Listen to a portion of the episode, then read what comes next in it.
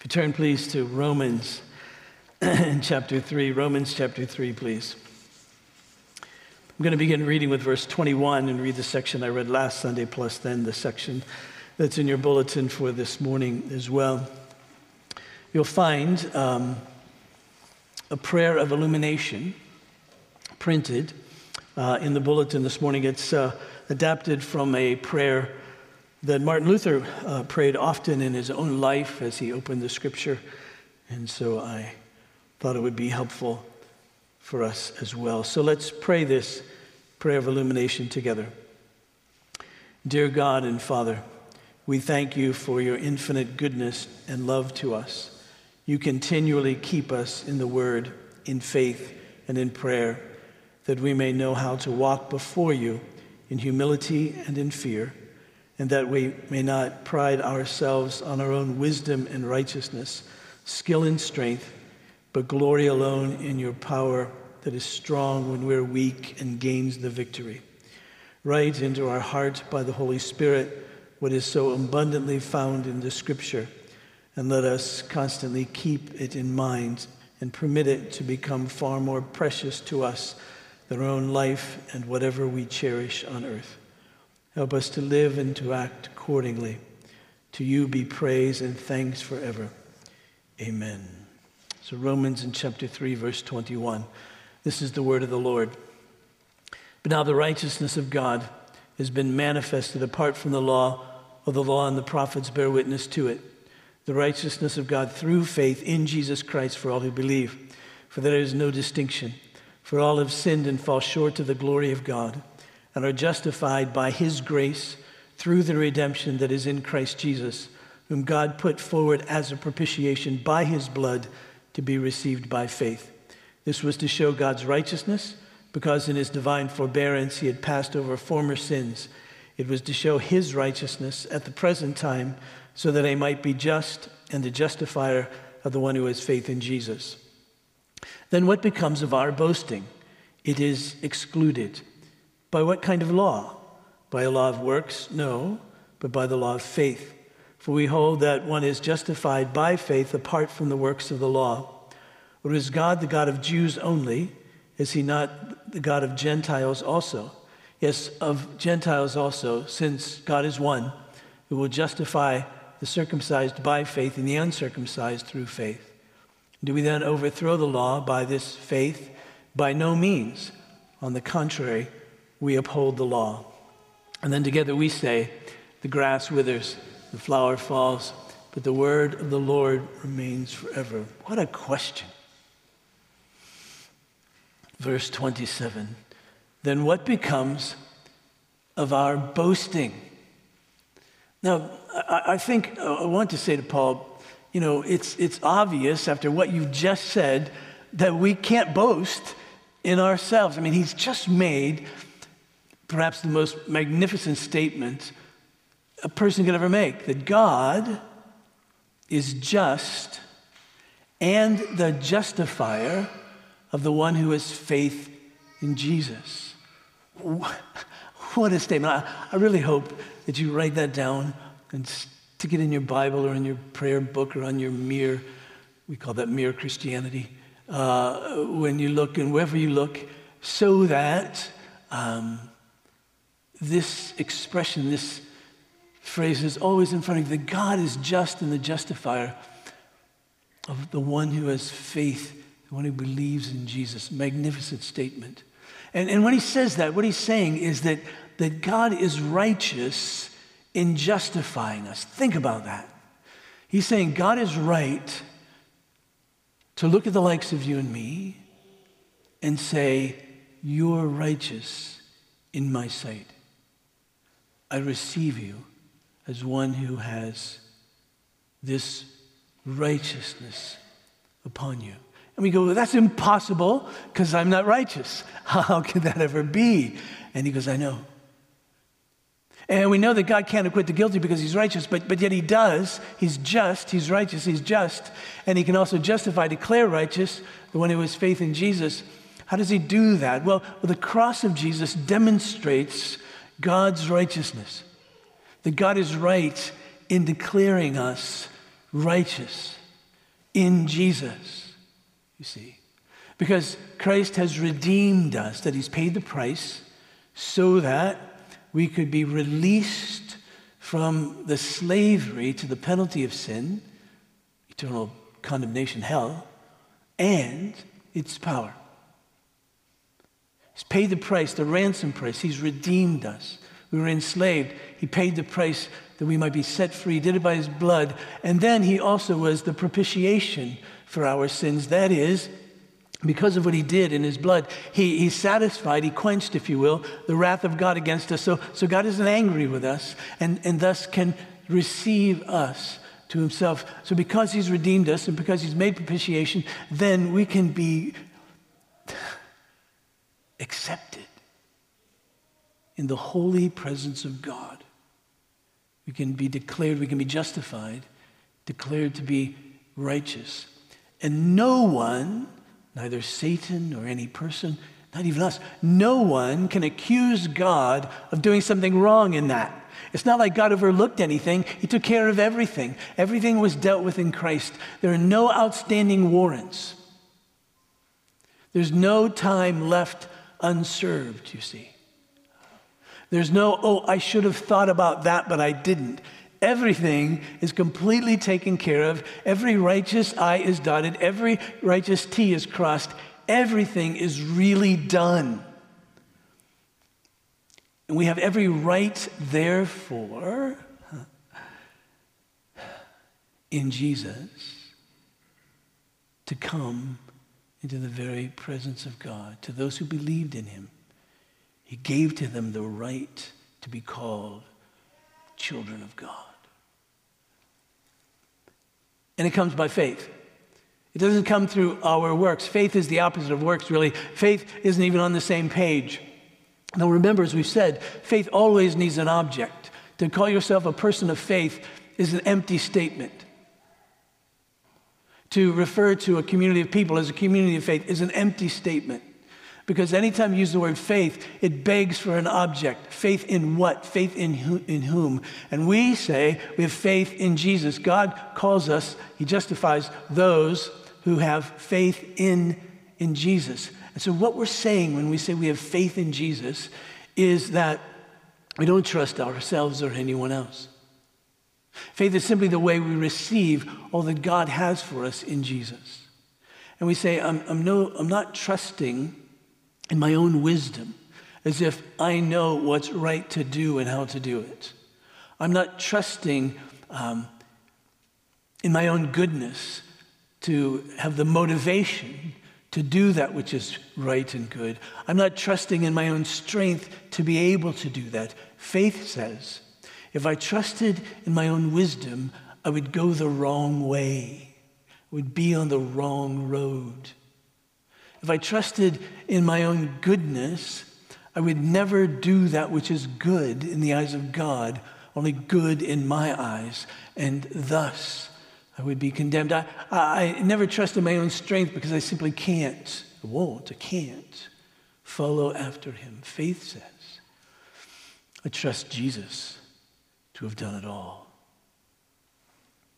Martin Lloyd-Jones, someone I quote from time to time, I know, has written, preached, and then written from those sermons 12 volumes on Romans, and he only got through Romans 14. But he puts it like this. He says, we must be careful, however, about our definition of faith and what faith does and where faith comes in. Faith is nothing but the instrument of our salvation. Now, in Scripture, you will find nowhere in Scripture, let me say that emphatically, nowhere in Scripture will you find that we're justified because of our faith. Nowhere in Scripture will you find that we are justified on account of our faith. See, our faith doesn't save us. Jesus does. Our faith simply receives what Jesus has done. So I can't boast in my faith. I can't say, hey, I have faith. That does it. It's not like in the Old Testament, God said you have to obey all these laws and we couldn't. So he said, okay, I'll make it easier for you. All you have to do is trust me. No. Because we'd boast in that trust. We'd boast in that faith. And so faith doesn't save us. Jesus does. faith in Jesus saves us. So he says, the scripture says that we are justified by faith and through faith. Faith is nothing but the instrument or the channel by which this righteousness of God in Christ becomes ours. It's not faith that saves us. What saves us is the Lord Jesus Christ and his perfect work. It is the death of Christ upon Calvary's cross that saves us. It is his perfect life that saves us. It is his appearing on our behalf in the presence of God that saves us.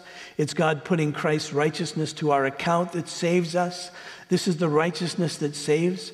Faith is but the channel and the instrument by which his righteousness becomes mine. The righteousness is entirely Christ's. My faith is not my righteousness, and I must never define or think of faith as righteousness. Faith is nothing but that which links us to the Lord Jesus Christ and his righteousness. We're depending upon him alone. In fact, Martin Luther had a wonderful expression for this righteousness. He called it an alien righteousness. It's the righteousness that belongs to Christ, his righteousness. He obeyed. He obeyed the law completely.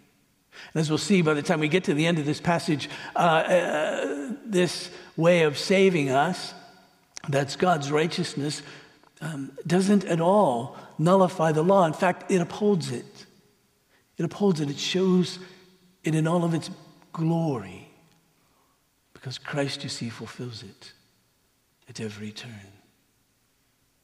So you get to this point, you know, and Paul says, then what becomes of our boasting? And we want to say, well, the apostle of Captain Obvious, we can't boast in anything. And he goes, yeah, you're right. He says, it's excluded by what kind of law? On what basis is boasting excluded? By the law of works or on the basis of works? And you say, well, if it could be done by works, then I could boast, but it can't be, so I can't boast in that regard. No, but by the law of faith. For we hold that one is justified by faith apart from the works of the law. And we go, okay, but really, Paul, you've already said that. I mean, you've already made that point. Why are you trying to make it again? Why are you emphasizing this again? And of course, I don't know exactly. I can't get into his mind. But reasonably, I would say this, that he says it again because he's a preacher, because he wants to make his point. And he wants to make sure we don't miss it. And he realizes that this is the point we could easily miss. Because you see, boasting in ourselves, pride in ourselves, is so ingrained in us. It's so hardwired in us. I mean, Paul knew this about himself. Flip to Philippians in chapter 3 for just a moment. Philippians chapter 3, verse 3. He writes, for we are the circumcision who worship by the Spirit of God and glory in Christ Jesus and put no confidence in the flesh, though I myself have reason for confidence in the flesh also. If anyone else thinks he has reason for confidence in the flesh, I've got more. In other words, Paul's saying, I understand this tendency of human beings to trust in yourselves and to boast in yourself and to think that you have something to offer God by which, through which, because of which, he'll say that you're righteous. Paul says, I get this, trust me. He says, here's my life.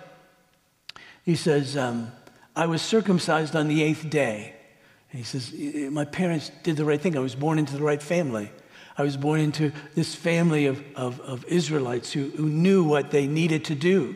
And they did it. They had me circumcised on the 8th day. Of the people of Israel, I belong to the people of God. Of the tribe of Benjamin, I know my own tribe. A Hebrew of Hebrews, saying, listen, of all the Hebrews, I knew the language, I spoke it. I was one raised and brought up in all of this. As to the law of Pharisee, so I achieved the highest rank of anybody concerning the law of my people. As to zeal, a persecutor of the church. As to righteousness under the law, the Pharisaical law, he says, you couldn't blame me, I was blameless. I had it all. People would look at me and they would think that I was worthy of God, and yet I can't boast in any of that. In fact, he says, I'm going to count all of that as rubbish. I can't boast in any of that. That doesn't give me a leg up on anyone. Even all of that. So whatever you have, Paul would say, I get it. I get the tendency to say, yeah, God must accept me because of something in me, but trust me, Paul says, no, you can't boast. You can't boast in anything, you see, at all. We all read the parable of the prodigal son, and we think about this son who had wasted his father's inheritance and was so evil, and yet how wonderful it was through the grace of God through grace that his father received him back and threw a big party for him. And we talk about the parable of the prodigal son. But really, Jesus intended that to be the prodigal of the elder brother. The aim of that parable was for the Pharisees who thought they had earned it, who thought they had merited the favor of God. And the elder brother got mad, you remember, because he thought, my brother doesn't deserve any of this. I deserve it all. I've been faithfully serving my father all this time, and he doesn't throw a party for me. That's the tendency of human beings. The tendency of human beings, remember the parable of Jesus when he had this tax collector and this Pharisee, and the Pharisee begins to pray, God, I thank you that I'm not like other men. I tithe. I'm not an adulterer. I worship. I pray.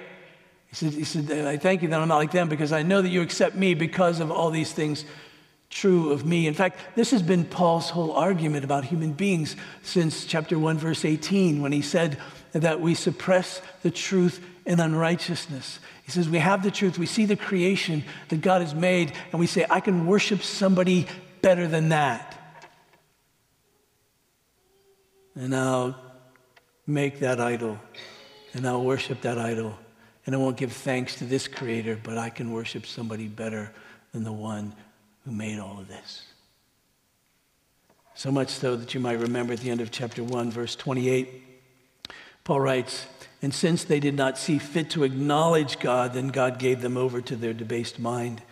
And here's what happened. They became slanderers, verse 30, haters of God, insolent, haughty, that is proud, boastful. To boast, you see, in their own works, boast in something that is true of them. Every time I think of this, forgive me, but I have to smile. Because I just think of my own life. I think of myself. I think how easy it is. I know I would never say that God accepts me because of anything that I've done, because, we all know the right answers. But when you come into worship on a Sunday morning, maybe your problem is you haven't engaged yet, so engage. But when you do engage, when you do think about the very fact that you're actually coming to worship God, have you ever sat in the pew before it started or get going and begin to sing and so forth and think, why would God ever accept me? Now this morning, you can't miss it. All the prayers and all the songs point us to boasting in the Lord. So if you missed it, you really missed it. But let's face it. Let's face it, it's so easy to think, this will be a good Sunday because I had a quiet time 5 out of 7 days this week. Or this is going to be a great Sunday because I only got mad at my wife 3 times instead of the normal 10. And I think that's above average, right? I think I'm better. I bet that guy lost his temper and had more arguments than I did this week. And I only lost my temper 6 times to my kids, but 4 times they really deserved it. So, I'm not that bad. And coming in, I put a lot of money in the little box. And I'm a leader in the church, and I signed up to teach Sunday school in the fall. And so this is going to be a great Sunday because I know that that's why even after Paul said God is just and the justifier of all those, the one who has faith in Jesus. And he just stopped for a minute and said, okay, where's the boasting? Is there any semblance of self-righteousness in you? They didn't get wiped out by what I just said. Just kind of stop us for that moment. It's only through faith in Jesus. Because you see, and he goes on, I think, for his next logical point in verse 29. And he says here, is God the God of Jews only? Is he not the God of Gentiles also? Yes, of Gentiles also, since God is one, who will justify the circumcised by faith and the uncircumcised by faith. You see, whenever we think that we have anything in ourselves about which to boast before God, it causes me to think I'm better than somebody else. And when it causes me to think I'm better than somebody else, or that we as a group might be better than somebody else, then it causes division. Paul knew this was true in the Church of Rome. It was true in the early church. They had a tremendous division, one that can't be overemphasized, between Jew and Gentile. In fact, we've seen it even as we've begun reading Romans in chapters 1 and 2. And he singles out his people. And he says, I know that you boast in the law, that you have the law, that you boast that you belong to God, that you boast that you're an Israelite. You're putting your confidence in that. I need you to put your confidence, if you're really going to be saved, in Jesus, not in these external things, not in your nationality, not in your heritage, not in those kinds of things, to think that these things you've done, therefore you're safe, therefore you're saved. No, it's not about that. See, what Paul really wanted was this church to come together, this church to be in harmony. When we started out, we said one of the reasons for which Paul wrote this letter to the church in Rome was to unite them. Verse 5 of Romans 15. He said, "May the God of endurance and encouragement grant you to live in such harmony with one another, in accord with Christ Jesus, that together you may with one voice glorify the God and Father of our Lord Jesus Christ. Therefore, welcome one another as Christ has welcomed you for the glory of God." He says, I've called you to come together in one voice. But as long as you are boasting in anything that's in yourself, you'll put yourself over and above another. And when that occurs, you'll never be able to come together. You'll never be able to have one voice with me to worship and to glorify God. You see, that's what happens. The gospel of our Lord Jesus Christ is the only thing, therefore, that can ultimately unite people. Now we can make laws that restrict prejudice, restrict one person boasting about themselves over another. And we can have even social customs that sort of discipline in those areas. But those kinds of things will change. And plus, that really is just muzzling the situation. This really gets at the heart. Because you see, when a person really comes to faith in Jesus, what they're saying is that I have absolutely nothing true in me that recommends me at all to God. That makes me just like everybody else. I can't put forward my nationality or my ethnicity or the color of my skin or the education that I have or the amount of money that I have or my social standing or any of that. I mean, here's a discipline. How do you look at other people? When you look at other people, what do you see? Now, it's easy to see differences. It's easy to compare. It's easy to say, well, I think I'm better than they are in this area or that area. I went to a better school, came from a better neighborhood. I'm obviously better looking. And I have more money, or I live in a better part of town, or I'm an American, or whatever that is. And it's easy to begin thinking about that. And as soon as we do, what we've done is we've created a division. What unites us? There's another one just like me. There's another one who needs the grace of God. There's another one who's a sinner. There's another one that can't do anything in and of himself or herself to commend himself or herself to God, just like me. Simply see the way that it is. Now, the differences when you become a Christian don't necessarily go away. When Paul says that in Christ there's no male or female, slave or free, Jew or Greek, when you become a Christian, if you're a man, you don't stop being one. If you're a woman, you don't stop being a woman. There's still male and female.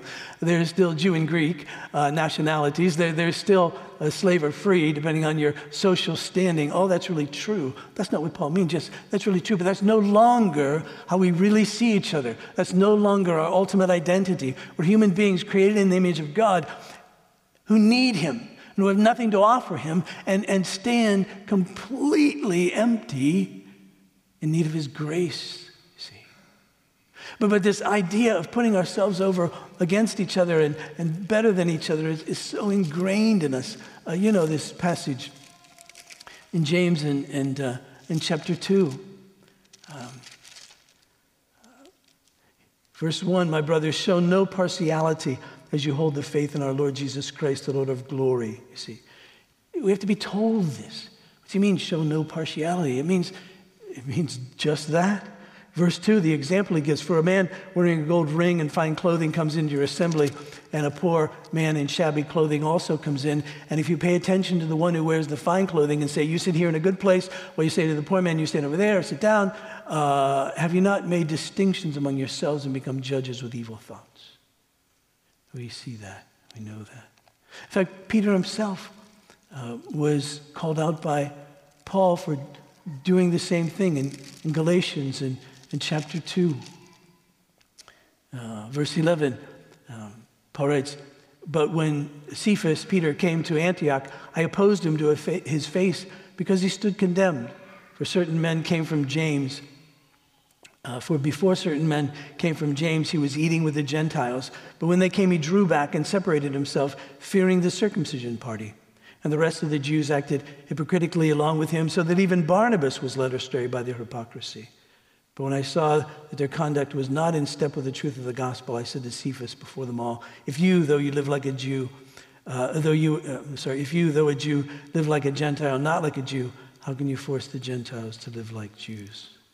We see it even in Peter, even after he was the apostle Peter in those settings. We've all sinned and fall short of the glory of God. That's our profession of faith. It leads us to Christ. Handley Mole, I think that's how you say his name,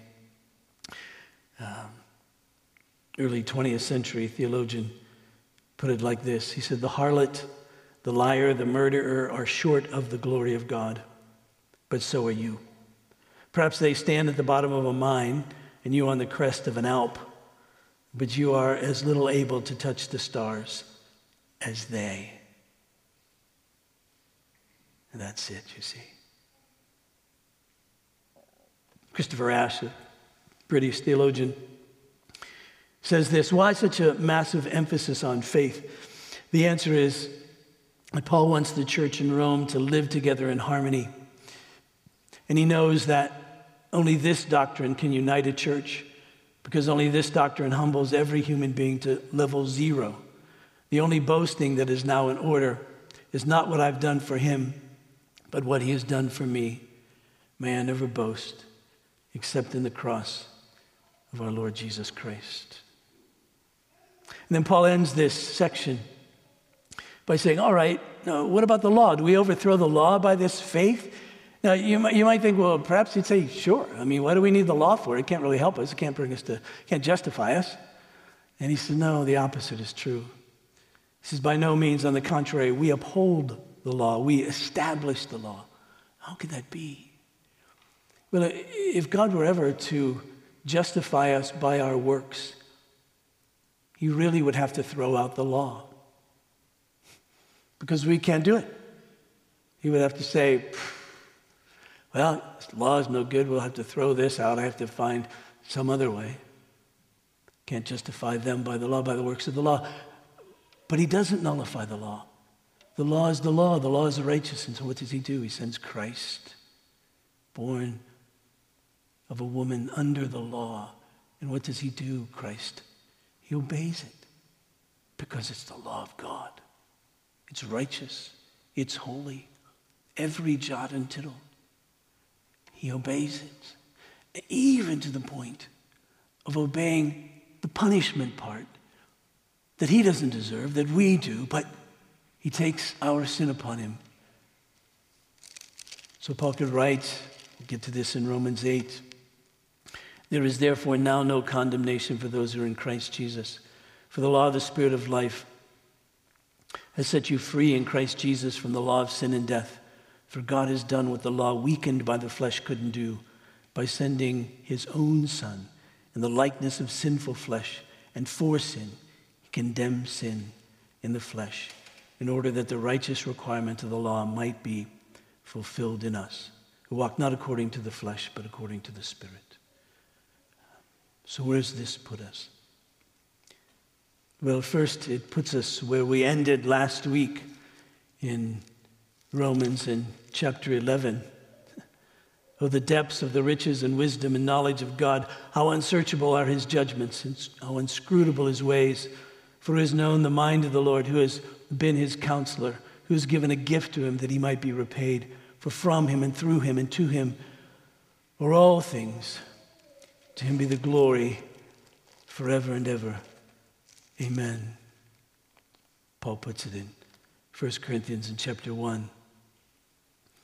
Because of him, you're in Christ Jesus, who became to us wisdom from God, righteousness and sanctification and redemption, so that it is written that the one who boasts, boasts in the Lord. See, we can't boast in ourselves, so what do? We've been made to boast. We've been made to worship. So we boast in the Lord. We take our confidence in him. We see that all that we have comes from him. Then in chapter 4 of 1 Corinthians, he says, for who sees anything different in you? And here's a question that you should put to yourself every day. It's a question I should put to myself every day. What do you have that you did not receive? No, is that a question? That'll go to the bottom of your heart. What do you have that isn't from God, that you did not receive?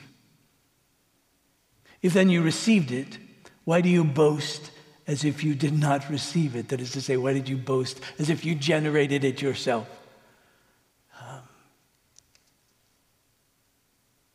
We read this morning as the assurance of our pardon of our confession of our sins from Ephesians 2, chapter 8. For by grace you've been saved through faith, and this not of your own doing. It's the gift of God, not a result of works, so that no one would boast. So it leads us to our worship. But I want to leave this with you as well. For this is part of Paul's aim in bringing the church this truth. No, he brought it to them so they would know that we're saved by grace through faith, but he brought it to them for a particular purpose. Remember, Paul was writing to the church in Rome so that he could enlist their partnership to go to Spain. And so you see, it's knowing this, that God is just and the justifier of the one who has faith in Jesus, that there's no boasting in ourselves, but only boasting in what he's done. Paul knows that if the church can grasp that, then he can elicit their partnership. If they don't grasp it, they won't. Because you see, it would be easy for the church in Rome to say, hey, we're great.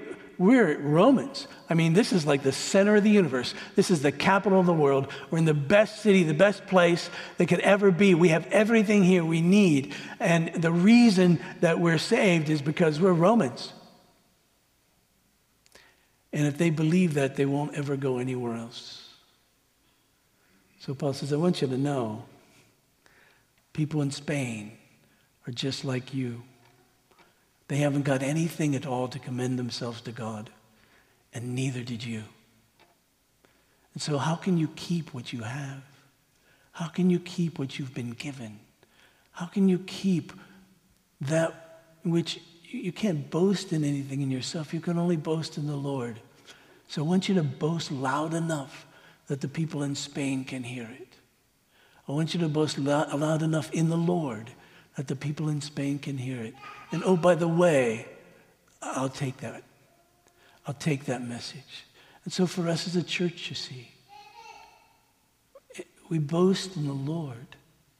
We can't say that we're saved because we're so cool, because we go to grace. You can't say we've been saved because we had a great Christian upbringing, which I hope you did and I hope our children do. You can't say, I've been saved because I'm this person. No, no, no, no. God, because of his wonderful grace, has saved us. We've received it. And now he says, just make that known. Boast not in yourself, but boast in the Lord loud enough so others can hear. Let's pray. Father, I pray for us that we'd really get it. I pray for me that I really get it. There's nothing in us about which we can boast before you, that we can only boast in what you've done. So please work in and through us in such a way that you would unite us so that with one voice we may boast in you loud enough that others may hear. And this I pray in Jesus' name, amen.